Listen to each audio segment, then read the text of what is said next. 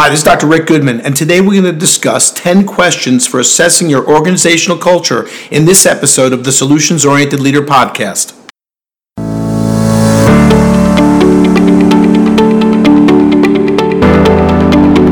Welcome to the Solutions Oriented Leader Podcast.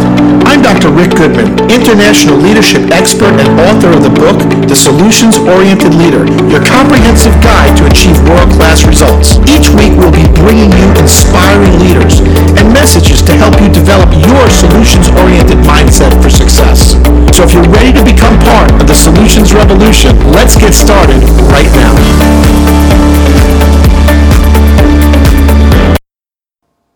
Hi, I'm Dr. Rick Goodman, leadership expert, keynote speaker, and author of the book, The Solutions Oriented Leader. Today I'm going to share with you my 10 best questions for assessing your organizational culture.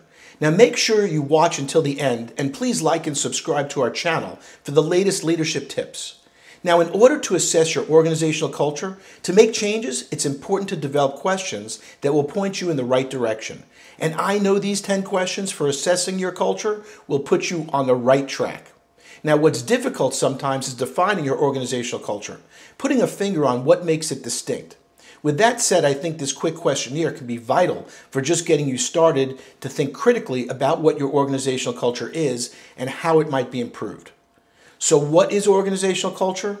The way I explain it is it's a summary of how people at your business interact with each other and how they interact with clients and customers. More formally, you might say that organizational culture is a mixture of beliefs, assumptions, values, and habits that comprise the psychological environment of your workplace. Organizational culture comes in different varieties, and some are healthier than others. So, how do you assess your company's culture? Well, that's what we're going to address here. So, here are my 10 best questions for assessing your organizational culture. Number one, what is the mission or purpose of your organization? Is this mission statement written in some way for people to view? Would you say that most team members can articulate the mission? Or if you ask 10 different employees what the mission is, would you get 10 different answers? Number two, what motivates your employees? Are team members motivated into action by a sense of mission or by a promise of reward or a threat of corrective action? What's the motivating force at your company? Number three, what's the organizational structure? Would you say that the structure of your company is one of top down decision making? Or is it more of a flat structure where team members all feel like they are on pretty much the same footing? And how does this structure impact your daily productivity and employee relationships? Number four, is your company overall collaborative? How often do different departments work together with one another? Especially on a typical project, is one employee holed up in their office, or do you see a lot of instances of teamwork and cross disciplinary unity? Number five, do people in your company feel respected and appreciated? Actually, start with yourself. Do you feel respected by both people who work under you and by the people to whom you report? Do colleagues appreciate your particular skills and subject matter expertise? Do you feel like you have opportunities to add value, and is that value welcomed and appreciated by the rest of the team? Number six, is there freedom to fail with new initiatives?